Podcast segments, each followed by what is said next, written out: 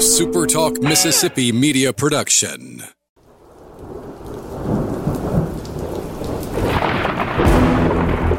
You're listening to Thunder and Lightning on SuperTalk Mississippi. Covering Mississippi State sports like nobody else. Sports Talk Mississippi's Brian Haydad, along with Joel Coleman of Sports Illustrated's Cowbell Corner, give you an inside look at the Bulldogs on the field, the court, and the diamond. Now, get ready for Thunder and Lightning. This is Thunder and Lightning here on Super Talk Mississippi. Brian Haydad and Joel T. Coleman here with you on a Tuesday morning. We are glad that you have joined us at supertalk.fm or wherever it is you get podcasts from. We appreciate everybody tuning in, especially our great servicemen and women out there taking care of us. And of course, our uh, medical personnel here at home.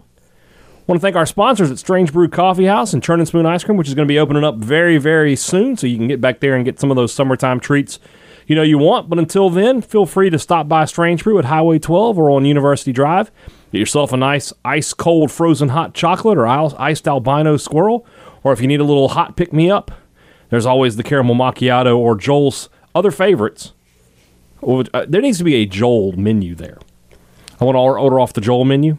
Yeah, I could I could make you one. We need you know blueberry cobbler, Yes. caramel macchiato, albino squirrel, iced albino squirrel, and uh, the Maryland. Yes. And then you need to You create. can do any like, uh, like the caramel macchiato iced is really good too. and then you, you, we need to come up with a Joel drink. A splash of Mountain Dew in there. I don't know. Oh, that'd be great. Um, I'm thinking what would it be? Uh, Let's you, you can combine. My, protein there may be one over there that's like this, but I'm thinking like combine hazelnut and caramel because That's caramel macchiato and albino Yeah. squirrel. It's like they. Yeah. I about said mated, but that would not be a good way to talk about a drink. I don't guess. But no. um, they they they come together as one Yes, that's better. in a cup. Melded. Yes, that would be a better word. Okay. Combined. Yeah, Yeah. Blended. blended, Mated is mixed. Yeah. I don't know. Yeah. No, that's not what we want at all. And yeah, that that would be the. Well, we'll start working on that. That and- could be. and I even know the name of it. What's that? The Woo. The woo. Some woo juice. And uh, yeah, well, so we'll start working on that. That could be a million dollar The idea. Joel T. Woo. Yeah, I like that. We'll see if we can make it happen. Uh, well, you make it happen today. Go head over to Strange Brew Coffee House, pick yourself up the drink that you're looking to get. College Corner, collegecornerstore.com. College Corner has two locations in Jack in the Jackson area. They're in Ridgeland over by Fleet Feet. They're in Flowood over by the Half Shell. And they've got the biggest and best selection of Mississippi State merchandise in all of central Mississippi. Right now, when you shop online at collegecornerstore.com, and this is a limited time offer that you need to take advantage of, you can get 30% off any gift card purchase. So you spend $100 on a gift card, well, I guess I did that wrong. You spend seventy dollars on a gift card, you can get a hundred. I was like, I'm not trying to do the math here. I guess it's 130, but I don't know for sure. So, regardless that, you can save a lot of money. You can get a lot of great new stuff, great new polos, T-shirts, baseball caps, everything you're going to need on September 5th when we get back to Davis Wade Stadium. You don't want to look the old, like the old ways. You want to. It's a new day at Mississippi State. You want to look new, look sharp. You can do it with College Corner. No matter what you're doing in these uncertain times with your business. Business Advantage Business Systems has a plan for you. If you decide this is the time you need to upgrade some things around your office, that's the, they're the guys to call. They've got full sales and service for all office technology, new copiers, phone systems, computers, whatever it is you're looking for.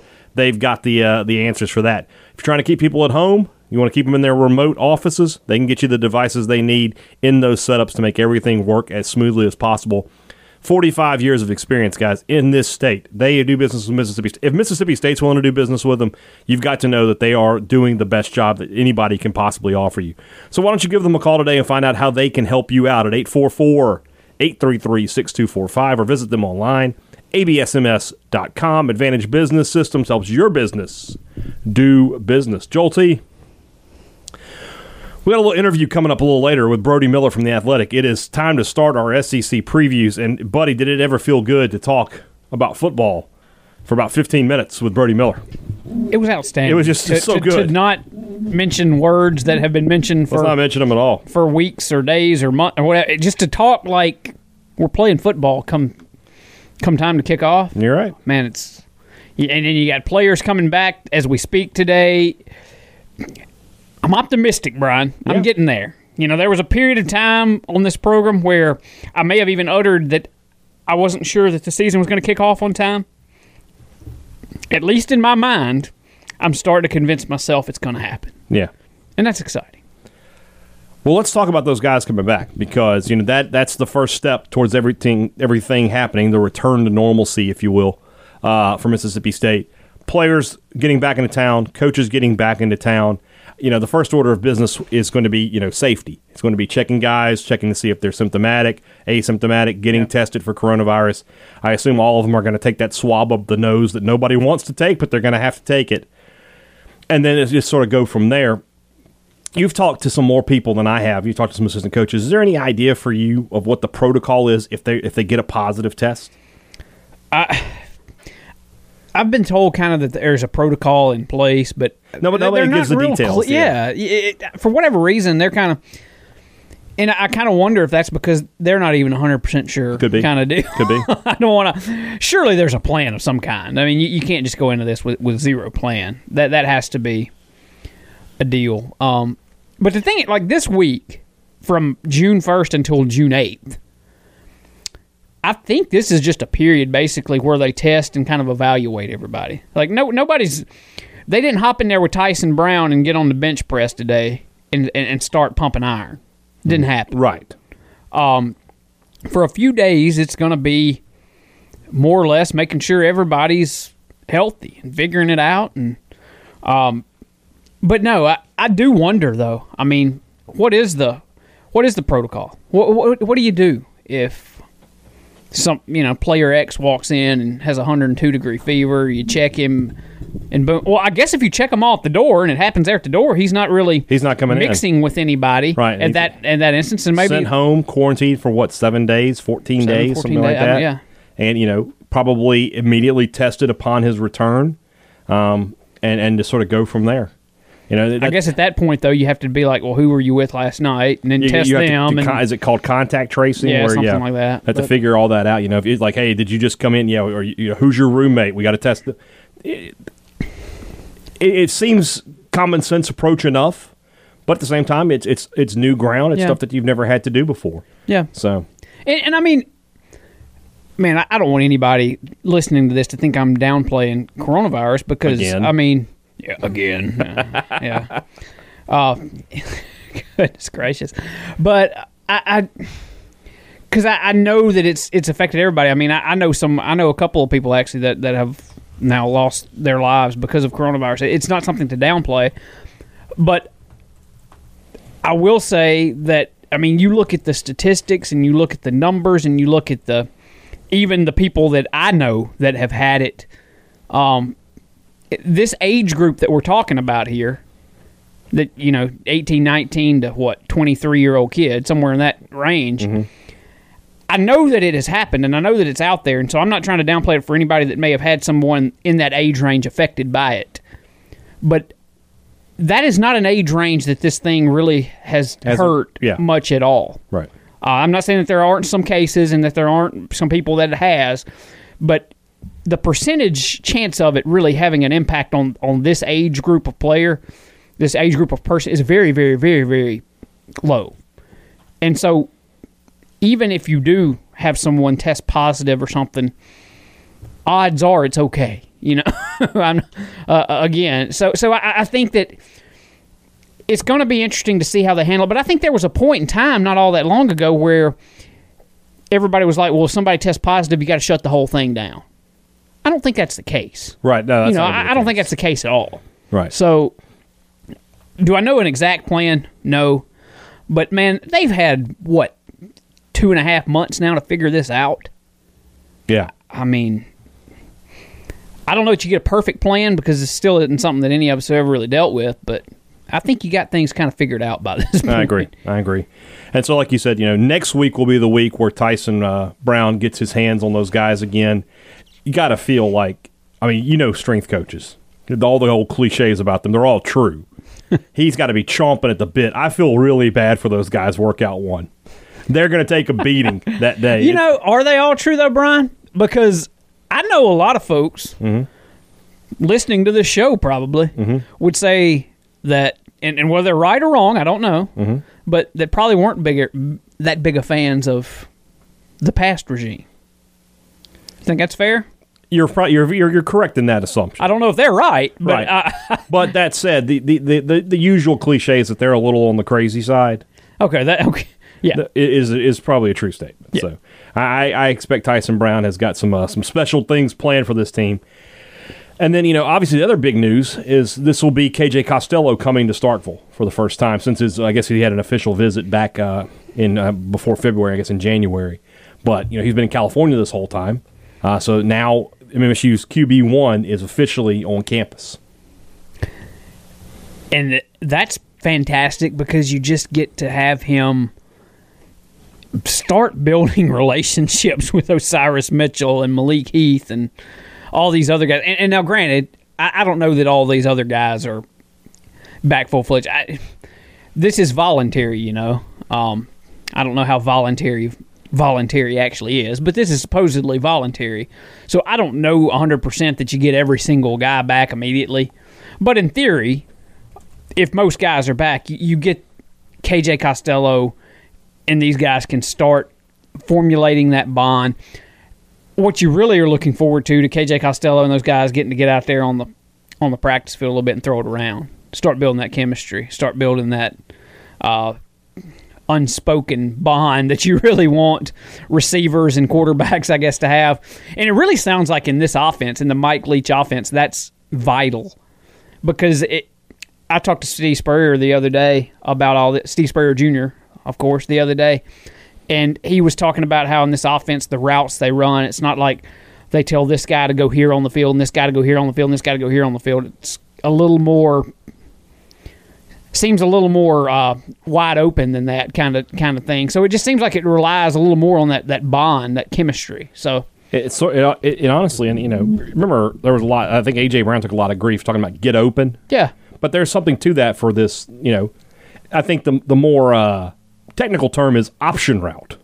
You know, a lot of option Yeah, routes. yeah.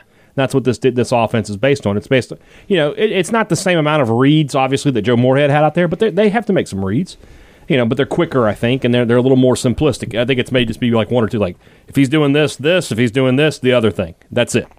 And it makes sense to me. So, interesting. and if you got four or five wide and they're all running an option round, you got about ten different options right there. You, the you, field. you- So- somebody better Somebody be can get open. point, so this is good stuff. You know, it makes me think that we might in the next few weeks start getting back to a little normalcy. You might start seeing some schedules put out to us, like, hey, we can talk on these days. And I won't be surprised. Normally, we don't get a lot of. Uh, I don't think we can get the players, but I won't be surprised if they let us talk to some coaches over the next couple months, just because we haven't had a chance to. yeah. Um, so. at least not in an official setting. I mean, I, some, you know, some sort of press. You know, I'm not saying you know every day or anything, but you know, it's and not not just for football either. You know, they might start allowing us to come back and you know talk to to some bat, you know basketball signing period is coming up and and summer stuff. So you know, and Robert Woodard, his decision is two days away. no, they backed that up. It's June third, right? That that, that has. They got back to begin. I thought June third was the original date, and it has been backed up. Ah, I, you might be right. I don't. I'm I'm ninety nine point nine percent sure I'm right. I'll give you a 0.1 percent chance of being right. you give me point one. Yeah, 0.1. Because I think I'm right. Well, I mean, you could be right. I'm probably right. Oh, you just you just know so much over there. Push back from the initial June third. Okay, you're right. Yep. So what is the date then? Uh, they they did not set one. uh, They could have set one since that they've Oh, said just- that, but to my knowledge, it has just been pushed back, and they have not yet set a day You're because right. I think they were waiting of- on like the NBA Out to of figure their respect to stuff the out. NBA's process, Yeah. the decision for a new withdrawal date will be made once the league has determined a timeline for the 2020 pre-draft process. So we wait. Okay, well that's fine then. But regardless, you know, there's people to talk to between now and then. So a lot to talk about. Hopefully, we'll get the chance to do it. And then I'm know- looking forward to figuring out when like because there's no way we're doing an actual SEC media day. right, but they're going to be doing something. Hey, I'm ready to figure out how that How ready to learn work. how that's going to work. Yeah, exactly. And well, I, I won't go that route. I was going to say I don't I don't know if the condition of the building that we were to have SEC media days in.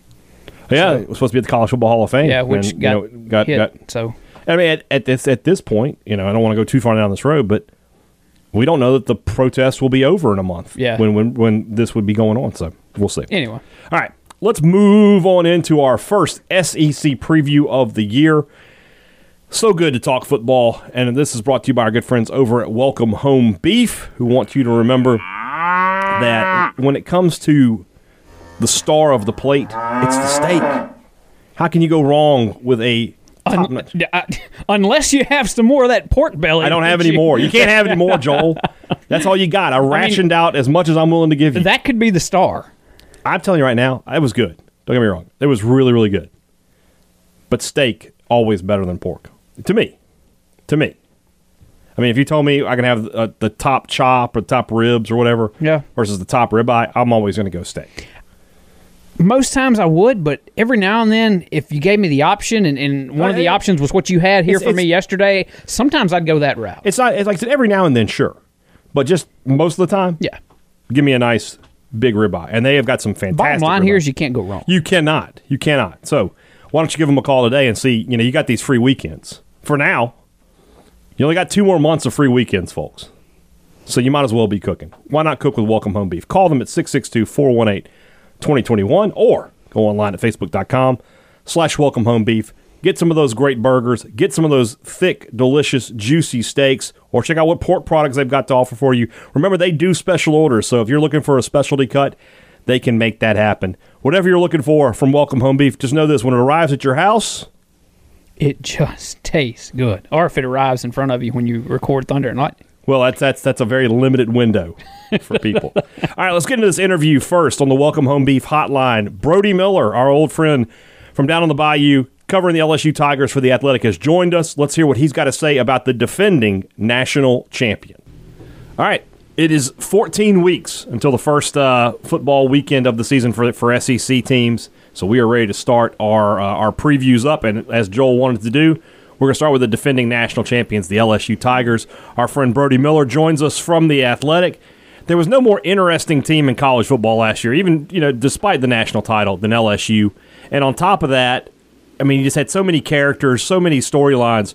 From from from your standpoint, you had a, you had a lot to work with. How interesting is LSU this year? Yeah, I mean, I don't think anything will ever match up with just like you. I mean, you nailed it. The the, the characters, the storylines. I mean, I don't think there's ever. I can't think of any team in recent memory that just has more, just yeah, different absurd narratives and all those things. But but I think this year, I mean, it's it's not going to be last year in the storyline sense, but I think from a just a pure week to week, you know, going into the season point of view, it's almost it's almost just as interesting because then you start thinking like, you know, is it which was it? Was it was it Burrow and Joe Brady, or did they actually figure this offense out? You know, can they actually make that sustainable? You know, can can they replace Joe Burrow with Myles Brennan?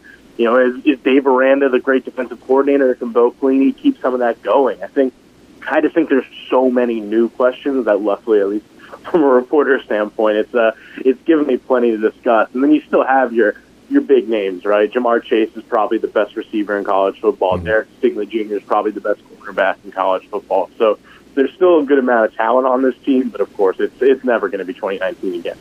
Well, you, you sort of hit on the first thing. I think this is when people look at LSU this year. This is the first question they're going to ask about Joe Brady and Joe Burrow.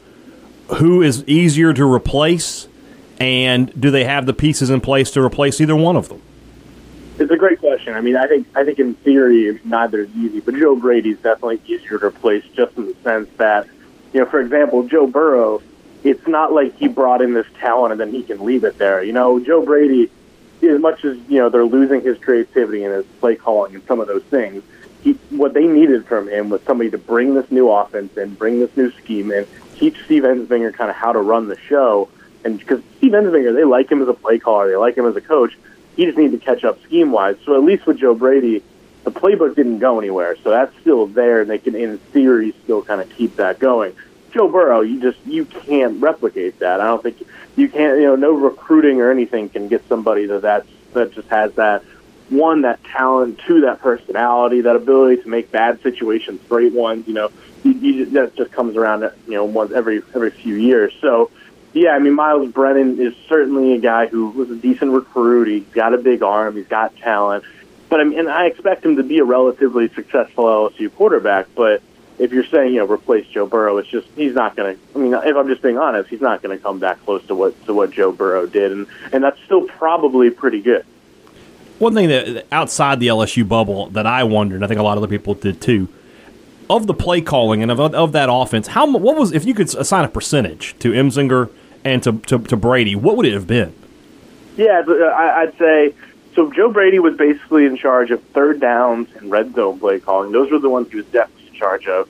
And then, and then on top of that, there, there were plenty of times he'd have an idea, and Steve Ensminger would listen to him, or or maybe Steve every now and then would be like, "Hey, what are you thinking on this one?" And, and Brady would always have a play call. But but I but I think in terms of the day to day responsibility, I think that was kind of the breakdown. So I guess if I'm going off that, I think it's fair to say Ensminger probably called I don't know, seventy five percent of the plays off the top of my head would be a decent guess, but but Brady was definitely. I mean, I don't want to understate what Brady did. Brady was definitely a massive, massive part of what they did, and and definitely was a key part of kind of all their game planning and schematic changes. So I don't want to make it sound like oh they still have most of their play calling. I mean that's a, that's a big loss, but I do think Steve Ensminger, like I said, I, I do think highly of him as a play caller. I do think there's a lot of respect for him in that building. So I guess maybe you know, you lose Brady, but you keep what he brought you, and then you add in Scott Linehan, who's a very different line of thinking, but you know that's even more ideas in the room in theory if you're playing devil's advocate. Two first round picks gone from this offense as well, beyond Burrow, and that's uh, you know Justin Jefferson and Clyde Edwards-Helaire, who really was really I thought was one of the key cogs for for LSU a season ago. He was sort of you know if, if Burrow was the uh, the car, I thought I thought that you know if you wanted to make another reference, he's sort of like the truck. He he hauled he hauled everything around for for LSU. Who replaces those guys? I know LSU recruits well. I know they've got skill position talent. There's probably a, a laundry list of four and five star guys waiting to take those roles. But who are who are going to get first crack at them? Yeah, and you know, and I think your description of Edwards-Helaire kind of summarizes why he's he is hard to replace because, well, I mean, if we're being honest, none, none of us expected him to have the year Right. he had. So maybe maybe it's worth mentioning that before I say I don't think anyone coming in can really come in and be that guy like he was. But maybe I'll be wrong again. But yeah, I mean, I think they you know replacing Justin Jefferson they feel pretty confident about. I mean, you still have Ja'Marr Chase and Terrace Marshall who. If things go right, they both could be first round picks. They both should be first or second round picks and they like a lot of the guys behind him. You know, they love incoming freshman Kayshon Boutte. He can compete there. They're really high on uh, Racey McMath, who's like a six foot three, two hundred thirty pound, just kind of Scored against State last year. Yep, yep, and and he's just a really, you know, he's a really physical guy. I think he's probably the front runner right there. Trey Palmer's a speed demon kind of guy they could go with. So I think they love their, they, they feel good about at least five or six guys, the receiver, that they're not too worried about it. And that's not even mentioning Arik Gilbert, who's the five-star tight end, the highest rated tight end 27 sports history. So he's going to come in and sure his position's tight end, but really I think he'll play a lot of slots. So they feel good about replacing the from the pass catching point of view. But running back, it's going to be by committee. They've made that much pretty clear. They have John Emery, the former five-star freshman, who just hasn't quite hit that potential yet, but he's going to be a sophomore. There's Tyrion Davis Price, who is probably had the most production last year, kind of your old school LSU kind of bowling balls running back. Mm-hmm. And then there's Chris Curry, who is a huge kind of, you know, for lack of a better term, Marshawn Lynch kind of back. And he surprisingly got the start in the Peach Bowl, and Clyde Edwards-Helaire was kind of banged up. So he kind of rose up the depth chart, which surprised a lot of us. And apparently he's in the driver's seat right now. But I don't think any of those guys are going to come in and be Clyde Edwards-Helaire, but they do like all three of them in different ways. You know, it seems funny, Brody, to say this now, but it wasn't all that long ago that at least I'll, just speak for me. I don't want to put words in anybody else's mouth, though I think others probably shared this opinion. That didn't have a lot of faith in Ed Orgeron and, and, and his ability to be a, a head coach. He, he kind of had a, had the reputation for always, I guess, having a, a spoon in everybody's pot. You know, he, he was in everybody's kitchen a little bit, and and it kind of seems like in, in recent years, last couple years in particular, he's kind of become that that manager and that overall just good head coach. Um, you spoke about Aranda being gone, of course, Joe Brady being gone, of course, Joe Burrow's gone now. Is there any danger of him kind of, I guess, micromanaging things, going going back, I guess, to the Ed Orgeron of old, or, or, or is he is he now at the point where he is a legitimate, outstanding college football coach? Yeah, it's a it's a fascinating question and one that I mean, sure, I think we all have to say right now, yes, he's a very good coach at this point. He's won a title, but but I mean, you're absolutely right. These next two to three years will really give us an answer about where he he really stands in some of those lists people will make. You know, the thing and it makes it so fascinating is if you ask me what Ed Orgeron's best strength as a coach is, you know, people would point to recruiting or they'll point to motivation, all those things. But I would say his number one greatest strength is which is the exact opposite of what it was at Ole Miss. Is he listens? You know, he he's not. You know, most coaches, you know this. I mean, they come in and they get a head coach job, or they're coming from a big tree and they think, you know, this is how we do things. I'm going to do this how we do it because this is where we've been successful. The last place they were, and all those things. And that's just how they do it. They think they're the smartest guy in the room, right? And I think his greatest strength in the LSU run has been he is just open to anything. He assumes there's people who know better than him, and he's learned how to delegate. So, you know, when the sports science staff comes in with all these things about, you know, cutting down practice time, he listens. Or when Joe Brady comes in with all these ideas, he listens. And I just think, I really think that is his greatest strength. But you're you're right. I mean, it, you just you can't help but wonder can human nature take over when you just won a national championship and you're replacing all these guys? You just don't know the answer there. But my gut is he. I think he's learned this is. I think he understands this is why he got to where he is right now because he's changed and because of all those things. But I think so. But then you know you go back to you know replacing Dave Aranda and, and he let Dave do his thing. And I don't think Ed Orgeron actually agreed with a lot of Dave Aranda's overall defensive principles and philosophies. But but he trusted him and he understood that. But then he hired a guy like Bo Pelini, who I think is exactly what Orgeron wants in the defense, which is kind of telling in its own way. Because this was really his first one, where it's like, "This is what I want." So maybe that is an insight into maybe he is getting back to that. I'm not going to speculate that, but there is that chance, and it's going to be fascinating. Let's talk about Pelini and that LSU defense. You know, I, again, you know that the talent's not the issue. They have Stingley, who basically erases an entire half of the field uh, for any offense that he that he's facing. But what will that defense look like this year? You know, Aranda had been there for so long. You know, you just sort of gotten used to that that philosophy. Pelini has been there before. He knows that the, he knows his way around Baton Rouge, obviously. But what's he going to do defensively uh, this year? Yeah, you know, I mean, obviously we know the offense is going to take a big step back, but I have a gut feeling that defense is actually going to take a huge step forward just because Okay, I mean, I think the defensive. Well, I mean, first I'll go to your question: what they're going to do. I mean, they're going to go back to a four-man front, and this is what I was kind of referring to with what Orgeron really wants out of a defense. He's kind of let this out over the last few months. Is that deep down he always wanted it to be an attacking four-man front, four guys getting vertical upfield and making plays in the backfield, like his old Miami defenses in the '90s and '80s and all that. That's what that's what he wants, and I think that's what Pelini's going to do. He wants two high safeties and more of a you know, kind of pressing, aggressive kind of cornerback play up front with those two high, you know, traffic cops in the back. That's what he wants, and that's what Pelini's going to do. Which is, you know, which is a decent little departure from what Dave Aranda's done. But why, I, when I, why I'm high on this defense is I think it's a defense well built for that because I think this defensive line. I'm not going to go. You, never know. I'm not going to necessarily say the best in the SEC, but it's it's one or two. I think. I mean, that defensive line is pretty loaded this year. I think Tyler Shelvin's probably the best nose tackle in the SEC right now off the top of my head. I think they, you know, they bring back Glenn Logan, who's a three-year starter at defensive line. You bring back Neil Farrell, who was basically a co-starter last year. Apu Ika was a co-starter at nose tackle last year. I mean, they're pretty much with the four-man front. They're pretty much six deep, just a defensive tackle of guys who they would genuinely be happy starting. You got a little more question mark at the end spots, but they have a lot of talent there. So I think the line could be loaded. The secondary, as you know, is loaded with Stingley. Cordale Flott was basically a starter last year and looked really good. Five-star Elias Ricks is coming in a corner back there too. So you're you're good at corner. Safety, you bring back Jacoby Stevens and Todd Harris, and you know Todd Harris missed all last year with a torn ACL, but he was basically a starter going into the year.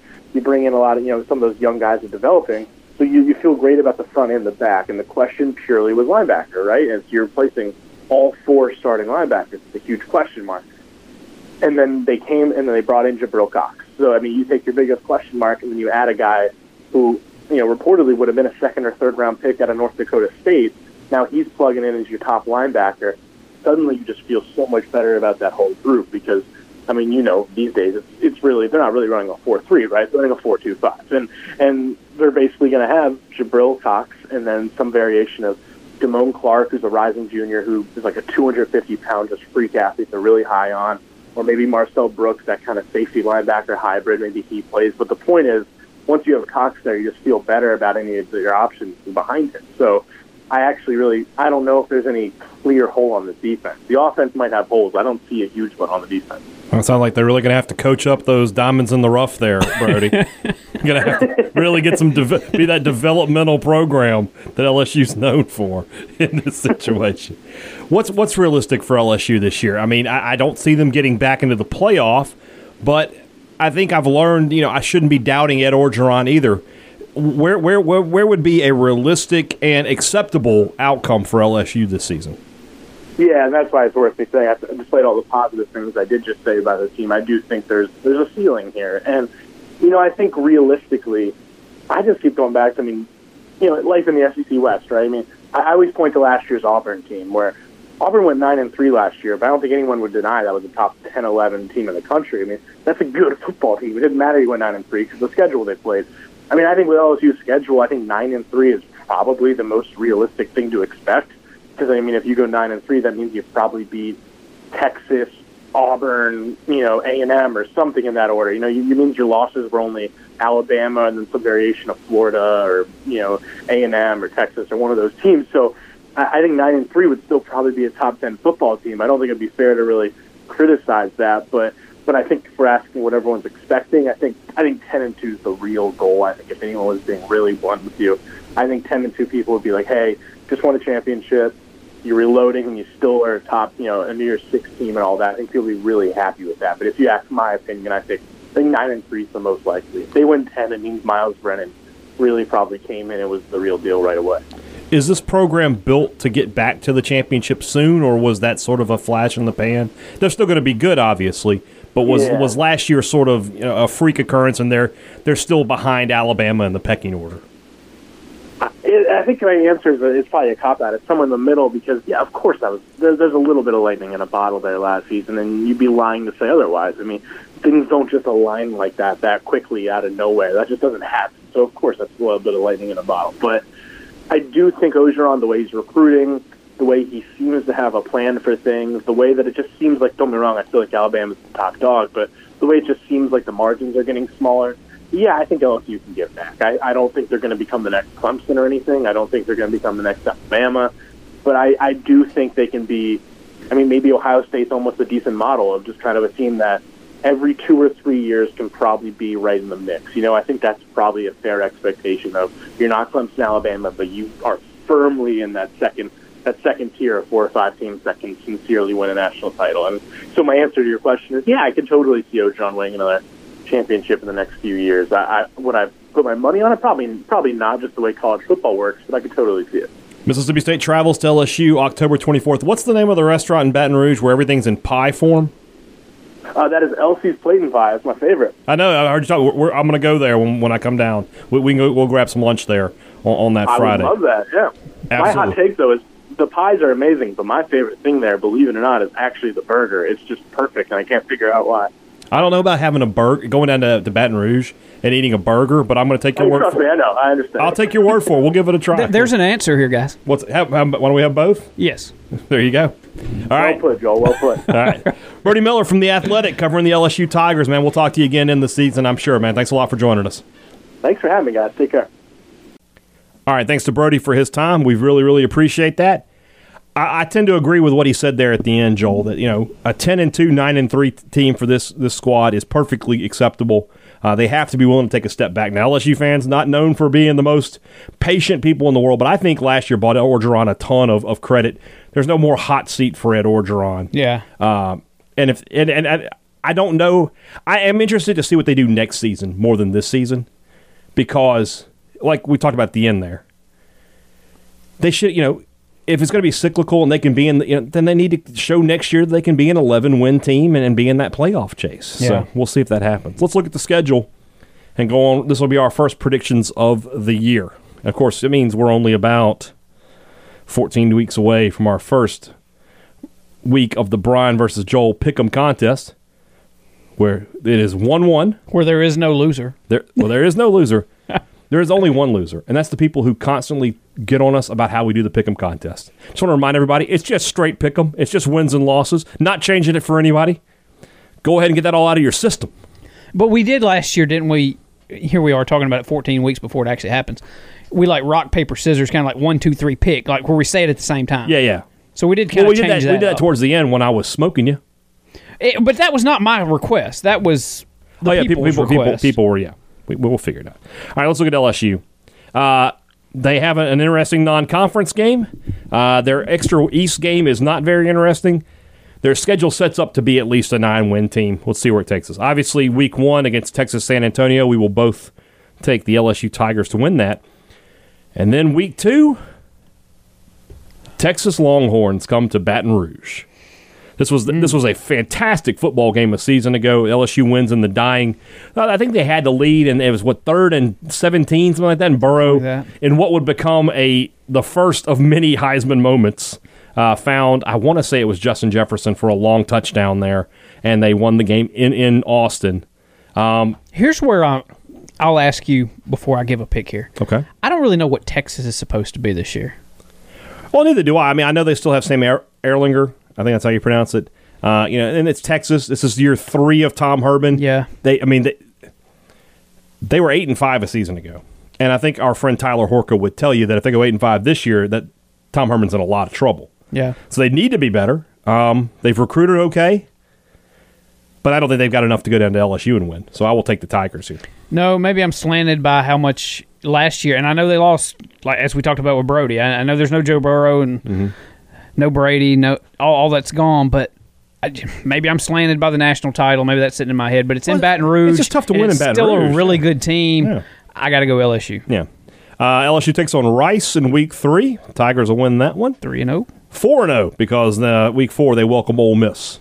Yep. To uh, to Baton Rouge. LSU doesn't leave the state of Louisiana for You, its first five. you don't have any faith in the lane train pulling the upset. Week five they take on Nicholls State. so five and zero. The Tigers should be, and then they have their first real test of the season when they'll travel to Gainesville for a matchup with. Oh yeah, here we go. All right, big game, LSU, Well, Florida. Fifty percent of the team's going to lose this one. Yeah, well, yeah, ha- one team's going to win, one team's going to lose. That's how it goes. Who's the one team that's going to win? It's in Gainesville. Yeah, I'm going with Mullen. Yeah, I'm going with the Gators on this one. So five and one. I think they'll pick up a couple wins in a row. Then uh, they will be uh, beating uh, Arkansas, and I think they'll beat Mississippi State at home. So they're seven and one going into their bye week, and then Alabama comes to Baton Rouge. Now it is in Baton Rouge, that makes it interesting. I am of the opinion by this point in the season that Bryce Young has taken over in Alabama, and they will be rolling at this point. That he's he's top top tier quarterback. They still have DeVonta Smith and Jaylen Waddle. They still have Najee Harris. They still have all those Yeah, weapons. Alabama will probably have a game in the first five games of the season that makes you think, oh, maybe they're not that good this And then- year. And then by this point, By this they're point, just, they'll be rolling. Yeah, give me I, give me the Tide to win this one. I'm one. with you.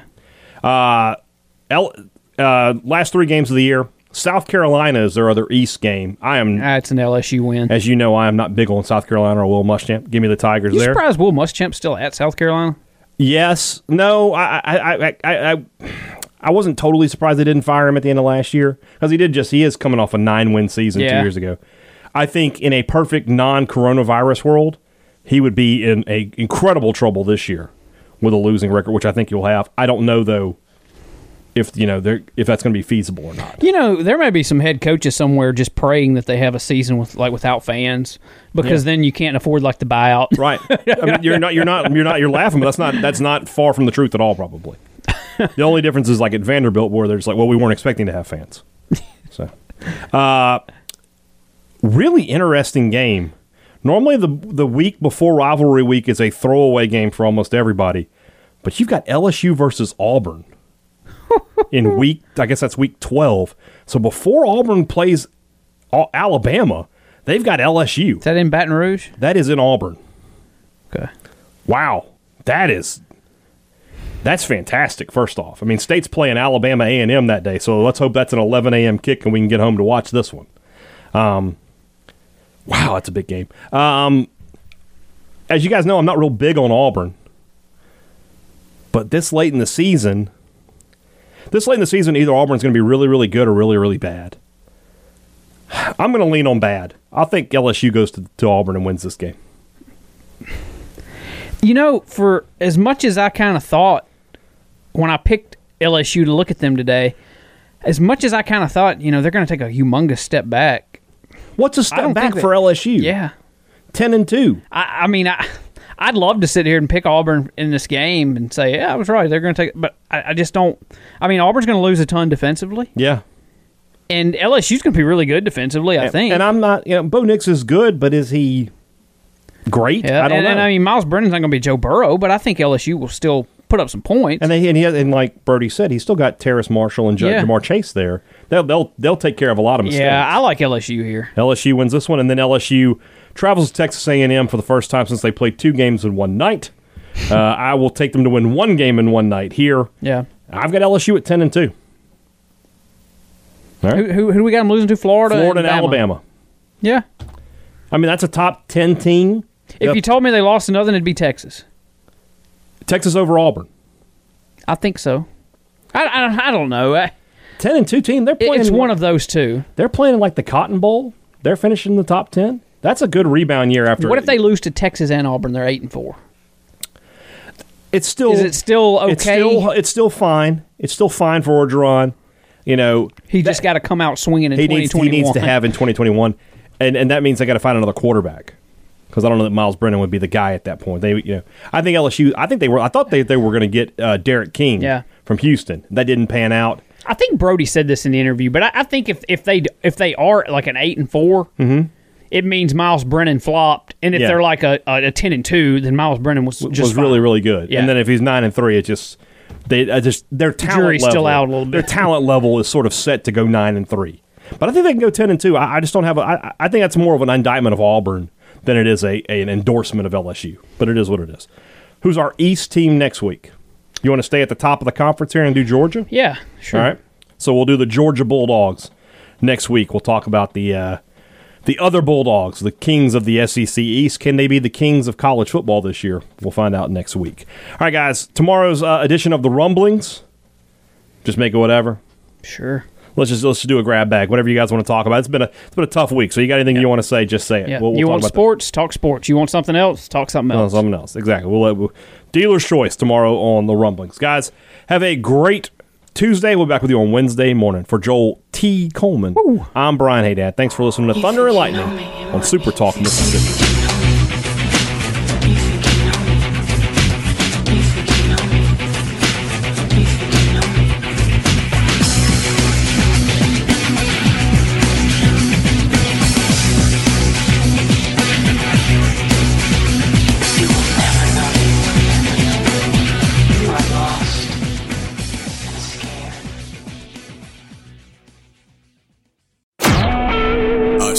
SuperTalk Mississippi media production.